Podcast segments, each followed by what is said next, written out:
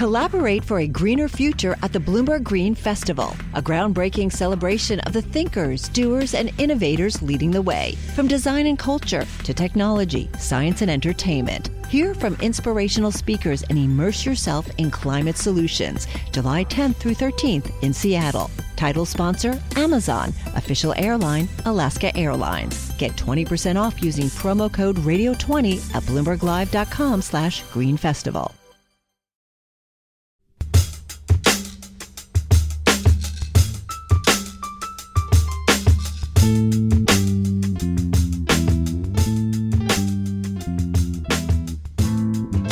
And welcome to What Goes Up, a weekly markets podcast. My name is Mike Regan, and I'm a senior editor at Bloomberg. And I'm Vildana Hajric, a cross-asset reporter at Bloomberg. And this week on the show, well, the S&P 500 just capped a seventh straight monthly gain. That happened in the same month that Federal Reserve officials made it pretty clear that they're ready to start taking their foot off the gas pedal when it comes to the stimulative monetary policy that's been so important for this rally. How much of the rally actually has been due to that stimulus, and how much was due to the ebullient investor psychology that accompanied it? And how should we think about what happens now? We'll get into it with a chief investment officer who actually helped start her own new firm just about two years ago. But first, Vildana, some trivia I just learned about you and this chief investment officer. Neither one of you has a middle name. Is that's true, right? That's true. That's right. Yeah her name is Kim Forrest. Uh, she's the chief investment officer at Bokeh Capital Management. Kim, welcome to the show. Thank you. Thank you for having me. And, yeah, Kim, let's just start off uh, before we get to the actual nuts and bolts of, of, your views on the market. Tell us a little bit, bit about this firm. I know you just started it in what 2019. Um, eh, you're based in Pittsburgh, right? Give us a little bit about how it all came about and, and sort of what your strategies are. Sure. So I have been a uh, PM for probably about, I don't know, 16 years. And before that, I started this uh, career as a sell side analyst covering software stocks. Before that, I was a software engineer for 13 years. And I found this world because I went to an MBA program to become a salesman, essentially, of um, software and services and I thought I needed to get the vocabulary of business. So I got an MBA and instead I changed careers. It's so crazy because I found finance and I love it. So, so that's how I got here. And I guess I'm entrepreneurial by nature because I've always kind of been itching to do my own thing. And in 2019, I finally took the leap. So I'm a equity analyst and we have uh, some strategies here that are based off of the core of what I believe, and that's growth at a reasonable price. I believe that the markets always reward growth, but um, you should be prudent about putting your money to work. So that's kind of um, what we do, and we do it well. And Kim, you and I have been talking for a couple of years now. One of the things we very frequently talk about is your pets and my pet. so maybe you can touch on that a bit. But I also want to ask you about uh, uh, tech. I know you and I have talked about tech a million times. I think you like certain chip companies. I think you like the 5G space. Maybe uh, one of your main funds is outperforming the S&P 500 this year. So maybe you can tell us a bit more about your your strategy.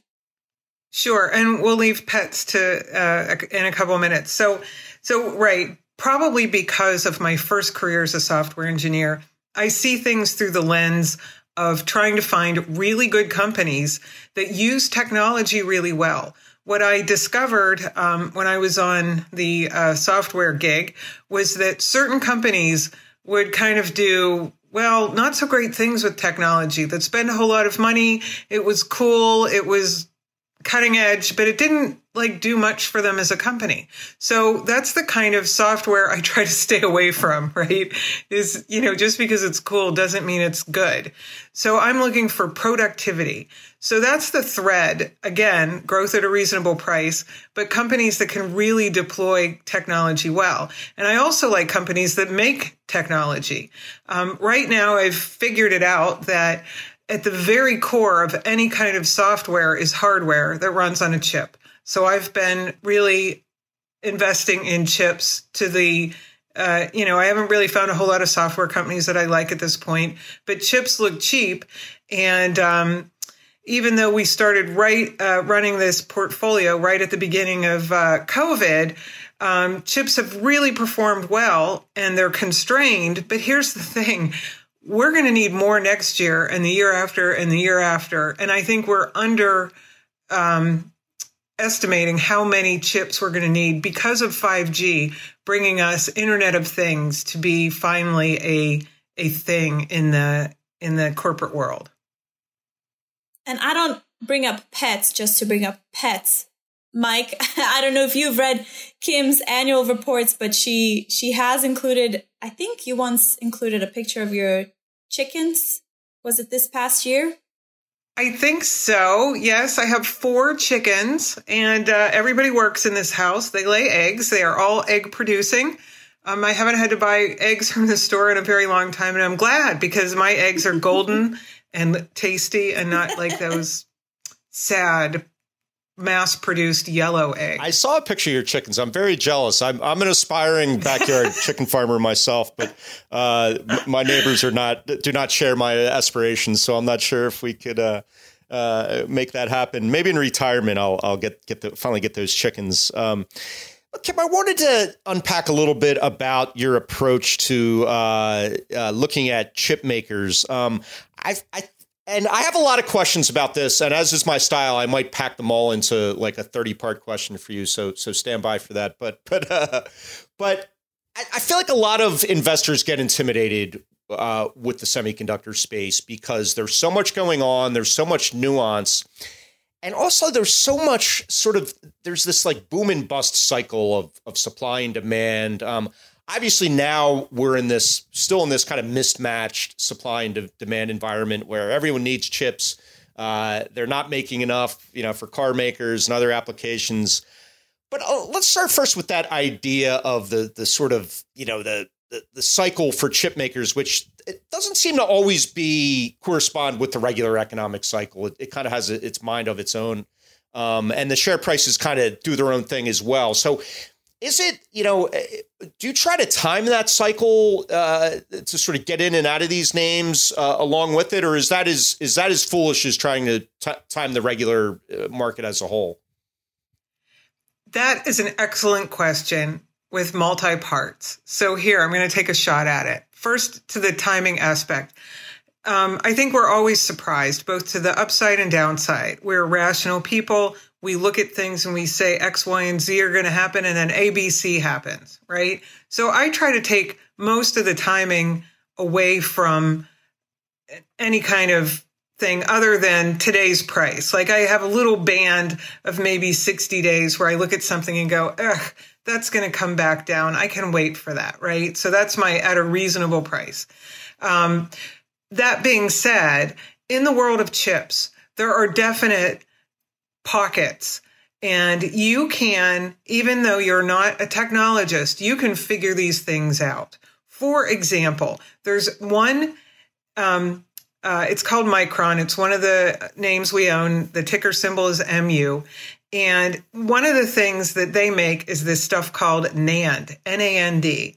And that is a way, it's, it is a chip, but it, it is really, um, storage right? It doesn't have to have electricity. You can put stuff on it. It's like those little cards that you used to have for your camera or your phone, right? That that's that is what we're talking about. So that definitely has boom and bust cycles, and it's only because only eight companies make it.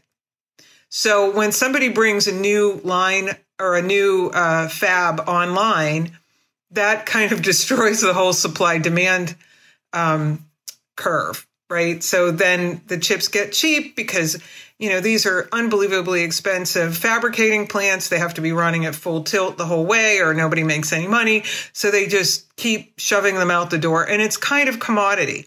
Now, a couple of things. First, not all NAND is created equal. Some are, is getting faster, better, stronger than others. Um, so that is kind of adding some discrimination to your ability to pick a better company from you know, it's no longer commodity. But the second thing is, we are so quickly moving away from older d- storage devices like spinning disks. And certainly we don't put anything on metal tape anymore. Remember those big tape rooms where, okay, yeah, that's gone. That's not a thing anymore. So because of that, I think we're going to kind of flatten out and we're going to have boom let cycles, not boom and bust cycles, right? So, because I, I do think we're just, we have so much data that it has to go somewhere and it's going on these NAND devices, which are now going into, um, uh, you know, enterprise storage areas. So that's thing one. Thing two is you can discriminate across the uh, makers of chips to high tech, which is like your NVIDIA, right? Because they're doing very, very fast chips for graphics cards for gamers, but also for Bitcoin mining. And I say that with a smile Bitcoin mining and uh, AI. So, you know, you're going to pay a premium for those chips. So that is probably not going to go in a boom and bust cycle unless, well, they maybe make cyber uh, uh, uh, currency, you know, illegal. That might that might impede that but um, that's probably not your biggest worry. Anyhow, so right, so there are things that you can kind of try to avoid, but then again, I don't know. Sometimes things happen and the demand goes right back up. So, you know, I like to have always some exposure. So that's kind of the Miss America answer, right? Something for everybody.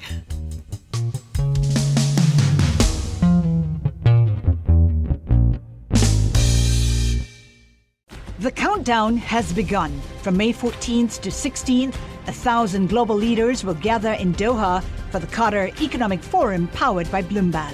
Join heads of state, influential ministers, and leading CEOs to make new connections, gain unique insights, and uncover valuable opportunities in one of the world's most rapidly rising regions. Request your invite for this exclusive event at QatarEconomicForum.com. Kim, can I ask you how you're thinking about supply supply chain issues? Because I've actually been reading some reports uh, this week, maybe over the last two weeks or so, where more and more people are thinking that some of the supply chain problems are going to be dragging out for longer and longer potentially. And I know chips is a big big part of this, but how are you thinking about the big picture? Sure. Well, I'm going further and further out the timeline because I think there are going to be um, supply disruptions. And a lot of it is because a lot of the actual, especially CPU chips, are being made in one central location, and that is Taiwan.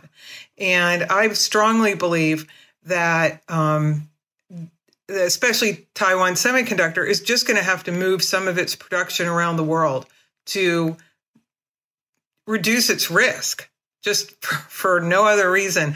And I believe other chip makers are going to kind of have to move around the world. So why is this something that we're discussing? Because I think it, it, gives you opportunity. You can go a little further away from actually owning chips to maybe owning things like um, we own software that helps you design chips. So you can do that. You could invest in the companies that make the machines that make the chips, right? And I encourage people to think about that because I think demand is going up, but so is um, you know, risk remediation. So they're going to have to build these fabs away from off of Taiwan into other areas of the world, and that will drive a whole lot of spending that you can take advantage of because there's relatively few makers of the things that make chips. Yeah, with all the sort of nationalism sweeping the the world and and even the supply chain issues we've seen, it seems like that is something that you must be preparing for in the future. Is this this kind of you know big uh, electronic manufacturers bringing chips production in house and and you know people trying to uh, produce their own fabrication plants, make their own fabrication plants, like even in the U.S. That's that is that a real is that really where the industry is going? Do you think, um, or is it just kind of being hyped that way? I think it's being hyped that way, but I could see centers around the world, like in probably tax friendly and resource friendly areas 75% of Intel's chips are still made in the US. So I think that is always going to stay that way, right? But I could see it maybe moving over to, I don't know, Ireland, because, you know, they've been a friend of pharma. So why not be a friend of tech? They're, they're just really good about allowing people to come in and they know how to handle that. So, so I think that there could be these pockets around the world of technology. And, you know, it's not perfect where, you know, Belgium has its own, you know, chip making plant, you know, and so does Luxembourg. I mean, I think that's getting kind of crazy, you know, too too small. But I do think having all of the uh, computing of the world being made in one area is not the smartest thing. And let's take geopolitical out of it. They have earthquakes there. It's it's just not super smart, right? Yeah.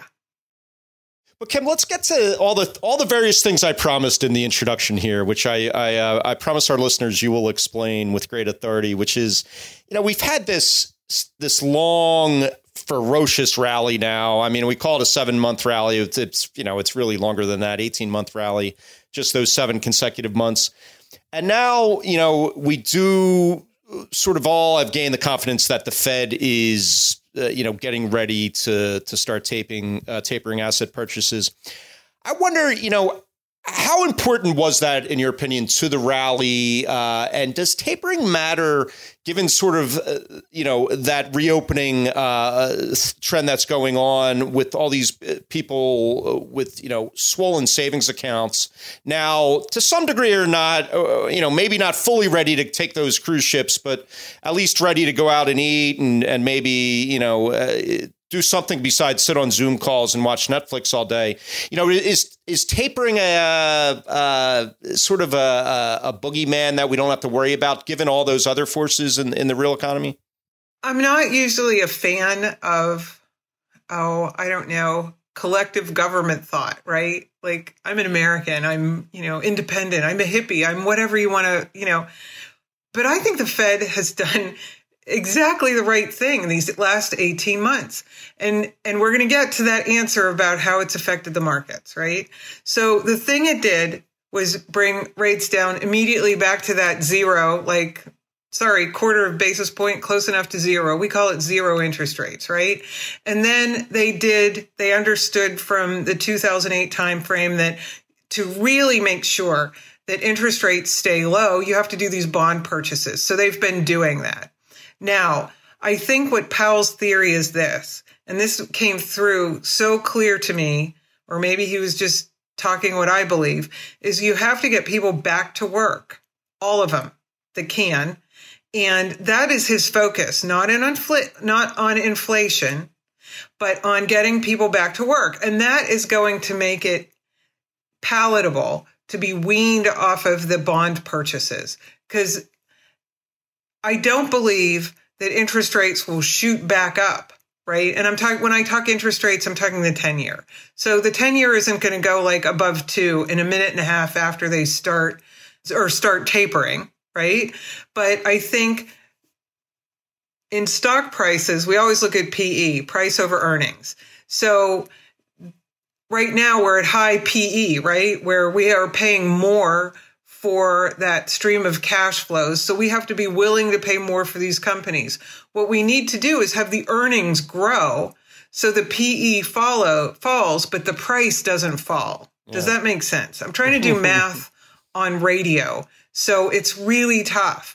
But, you know, this is a division problem and you don't want to make the price change all that much whenever you're raising interest rates.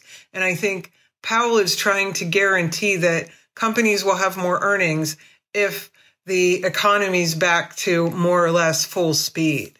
And that's why he's been judicious about not cutting these uh, the bond purchases before this, because he's seen these. Uh, I don't think he's clairvoyant. He's just been overly cautious and been paid back with all of the variant kind of noise in the system. Does that make sense? It makes sense, and I have I do have a follow up in uh, in that I've read a couple of reports. Again, reports. I spent all my time reading reports and notes, but a few of them this week said that we're back in a bad news is good news environment. I know the ADP number disappointed this week, and and that's exactly when I started seeing some of those notes. So I'm wondering if if that makes sense to you. If if potentially we could be in another bad news is good news environment. Yeah, I mean, everybody loves low interest rates. Everybody on Wall Street, let's put it that way, except for the banks themselves, love wall, love low interest rates, and it's because it gives us the freedom to continue buying those cash flows at elevated ratios, right? So we're paying what 37 times forward earnings for Microsoft right now, which is, you know, huge. But if their earnings can continue to grow while interest rates fall, then their price shouldn't fall.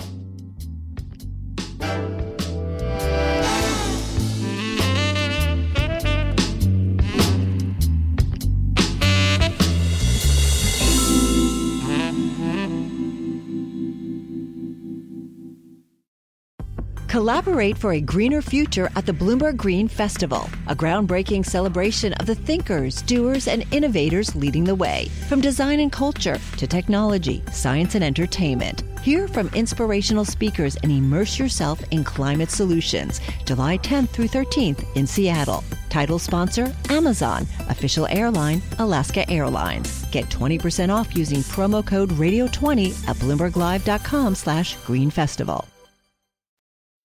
You know, uh, Kim, before we get to uh, our craziest thing segment, I also wanted to talk just briefly about um, your sector neutral strategy, which uh, I know is doing well this year, uh, uh, outperforming the, the S and P at least, um, which obviously is doing well this year. Talk to me about sort of what is the the appeal of going sector neutral. I mean, my guess is that there are certain investors who want to be exposed to growth but don't want to be overloaded with tech. Maybe is is is that is that it in a nutshell? It it is. And i mean i it, i kind of when i came up with it i was trying to do risk remediation because it uh, the strategy was made um, we started running it for another advisor and you know doing it for their clients and uh, Bokeh as a sub advisor. So they wanted more growth, but not like scary growth. And I said, sure, we can do this sector neutral thing, which will force my hand as a portfolio manager to maintain, you know, uh, alignment with the all of the sectors. Why is this important? A lot of people who are running money will say things like, "I hate energy. I'm not going to have any energy." And then when energy does really well in a year, they get their clock cleaned, right? Well, who cares about the manager? The people who are holding those assets get their clock cleaned. And, you know, that's tough. What it, it really is a great little way to take a little bit of risk off the table. But what we're doing is this is we're um, the S&P 500 is the benchmark. The S&P 500 has a lot concentrated in those top 5 names, right? So we're going further down into the uh, market cap, you know, lower market caps. And the great thing is, some of the stocks I've picked have been scooped up by larger companies. And it's been great so far, right? Because, you know, now I have to find another smaller company for healthcare because one of my um, stocks is getting taken out and it's a double in 18 months. I'll take that all day. So that's kind of reinforcing. Now you have to be a good stock picker. You have to pick, you know, good stocks and, you know, companies that other companies want to buy. I mean, that's not why I'm doing it. I just said, oh, this is somebody with an unusual product line and looks uh, poised for growth. So, you know, that gives you an opportunity to participate in that cycle of uh, smaller companies being bought by larger companies. And so far, it's working. Yeah, it's it's a fascinating phenomenon that I, I feel like a lot of managers of either small caps or all caps type of funds. They never say they explicitly are looking for takeover targets, but that always ends up being sort of a, a big source of their their positive returns. I mean, I guess you drive yourself nuts just trying to to look for targets uh, exclusively. Well, well, you can't but what I've found is if you get quality, like everybody's looking for the same thing. I don't care if it's an investor or a company that wants to grow and they say, oh, we'll do, we'll buy instead of build. Okay. I mean, that's what every company is doing. If you can find that team of good managers that are making products that customers love, and this isn't just regular like retail customers, uh, corporate customers can love a product too And if you're good at making that product, you are a candidate for takeover.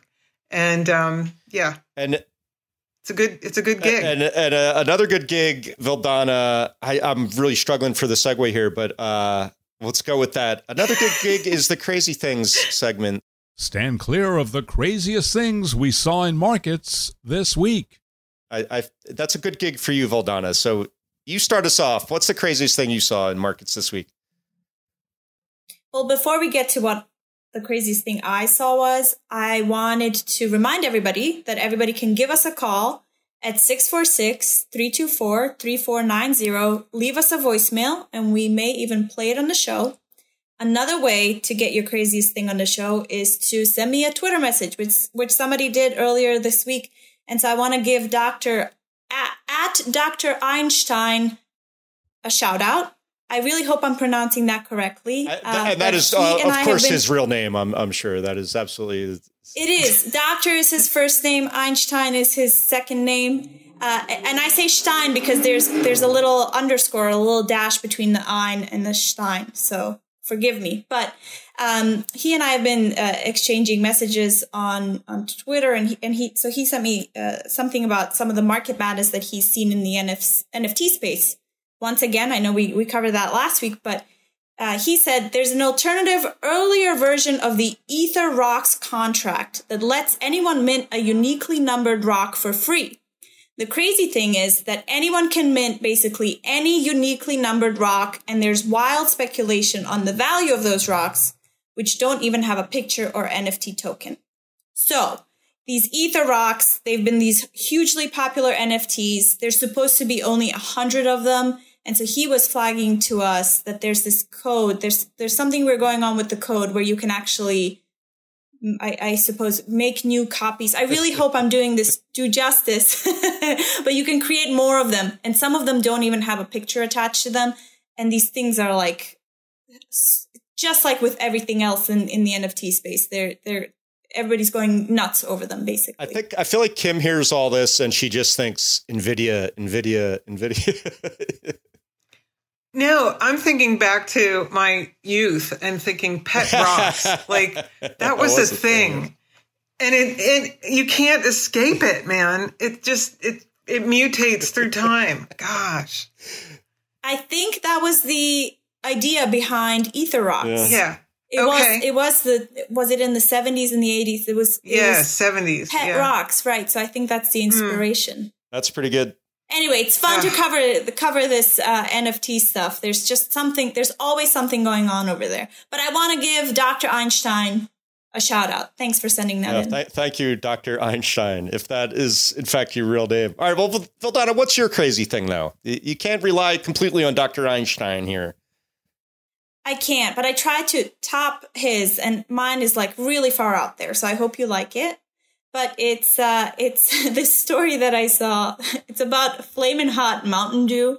So PepsiCo owns Mountain Dew. They have this brand new flavor for flaming hot Cheetos flavored Mountain Dew drinks. It was immediately sold out. And so I think on the internet there's speculation over you know when they're going to restock and when people can buy this sweet and sour Mountain Dew again but it also made me think of this story that's been making its rounds recently. It's about the guy who claims he invented hot Cheetos. Oh, I don't yeah. know if either of yeah, you've seen yeah, this one. Yeah. yeah. Yeah, his name is Richard Montañez. He he even wrote a book about it and there's I think some speculation over how much it, he was involved with, yeah. with, the creation of, of hot Cheetos. He was a, uh, but a anyway, janitor or something, right? And he, he took it to the. He was, yeah. That's right the, that's the, the name of the book. It's it's called uh, "Flamin' Hot: The Incredible True Story of One Man's Rise from Janitor to Top Executive." Eva Longoria is making a movie about this, so. Oh.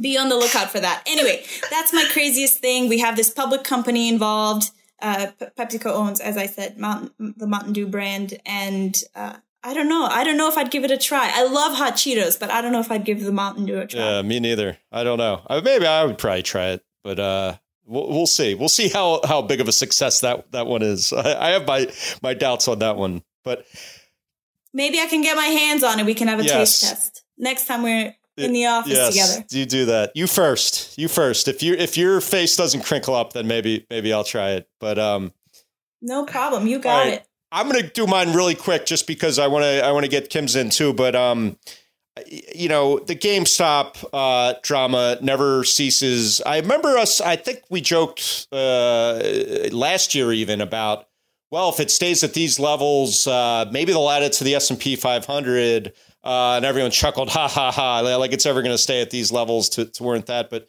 sure enough, the Journal, Wall Street Journal, has a story out this week speculating on whether or not GameStop could be added to the S&P 500. It's way bigger than some of the smallest members of uh, the index, but doesn't uh, doesn't meet all the criteria, including uh, you know having profits in the last quarter, and I think it has to have a sort of a net profit over the the trailing four quarters. But we'll see. Stranger things have happened, I suppose, than GameStop uh, joining the S and P 500. And Matt Levine had a good argument, uh, a good column arguing, well, you know, should the committee actually keep this out if it meets the qualifications, just because everything everyone thinks it's crazy? And he suggests a weird S and P index uh, to capture all these stocks and, and a normal S and P index. I, I don't know. I think there might be something to that. Sector neutral and weirdness neutral Kim, what do you think? Is that the next big thing? I I I kind of like that. I would like a weird stock index. I think we I think somebody should put it together. How about us three? Let's get together cuz you know if Dow Jones can do it, we could do our own thing, right? We could just have like what are the weirdest stocks in and they could be penny yep, stocks. Yep. Um, I remember years, I don't know if this will count as my weird thing, but years and years ago, um, when I worked at the asset management firm before the one I started, um, I had to be the girl that answered or the person that answered all the clients' questions on should I invest in this? My brother-in-law told me about this, right? We we all know that that kind of it was a great yeah. beat. I was so glad to get off of that. Okay. Anyhow, the weirdest one was a company. Now, this was a penny stock. Truly, it traded at like two cents or something like that. It was growing plankton and then getting carbon credits for releasing plankton into the ocean. Can I make this up? no, I cannot. And I said, no, this is not a good idea. I don't know. Like, I don't know who would pay for it. I, I, you know, there were no carbon markets at that time or, and I didn't even know, like, they didn't explain how the the credits would work, like who was giving them credits and where they could be yeah, sold. Right, you know right. what I mean? There was a big missing thing. But I just think just growing plankton, I think that could end you up in the weird Absolutely. stock index. Absolutely. I, w- I would I would give a high yeah. weighting to that one, I think, for for sure, regardless of the market yeah, cap. Yeah, sure. Big tanks, like in somebody's basement or I don't know. Where do you grow plankton? I think it has to be in a basement, absolutely. That's where you got to start. If not a garage, yes. maybe. I don't know. Yes. no, no, that's that's too exposed. The plankton like it dark. Yeah. I don't know. It's too Silicon Valley. Yeah. Yeah. I, here in Metuchen, we have a major krill uh, uh, harvester has a has a headquarters there. Krill's a big thing for the fish oil tablets. So, but at least yeah. that's yes, that's a better uh, use case, I suppose, than uh, than uh, or carbon credits for uh, that's pretty good, Kim. I don't know yeah. if that was your official craziest thing, but Thanks. I like that one. Thank you. And with that, I think, Vildana, I think that's all the time we have. What do you think, Vildana? I allow you to anoint the winner of this week's craziest thing. Can I pick myself or no? Absolutely not. No. Uh, yes, you can. Oh, then let me no, think about you, it. I'll consider I, it. I, have I've picked no, my I've picked I, myself I, like for, a, to... for approximately 800 podcasts in a row. So I I guess you can pick yourself. You did, but Dr. Einstein again. Uh, he actually he sent me a couple different topics. All of them were in the NFT space, and all of them were interesting. So maybe maybe we can uh, crown him right. the winner. Dr. Einstein, it is. Although I like the plankton, I gotta say. I'm gonna do a plank- Sorry, plankton Kim. NFTs. Uh, I, I think is gonna be my thing. I'm gonna work on that. Kim Forrest, thanks so much for your time. Go take care of those chickens. Thank you.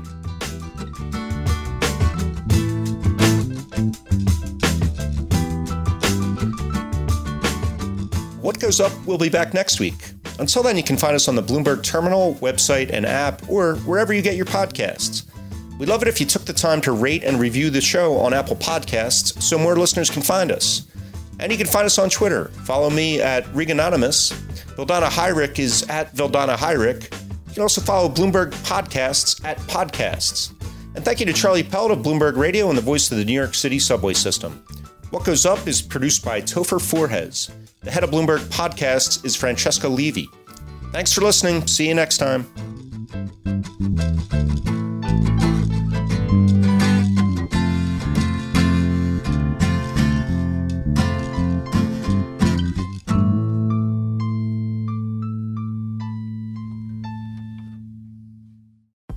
Collaborate for a greener future at the Bloomberg Green Festival, a groundbreaking celebration of the thinkers, doers, and innovators leading the way. From design and culture to technology, science, and entertainment. Hear from inspirational speakers and immerse yourself in climate solutions. July 10th through 13th in Seattle. Title sponsor Amazon. Official airline Alaska Airlines. Get 20% off using promo code Radio20 at BloombergLive.com slash Green Festival.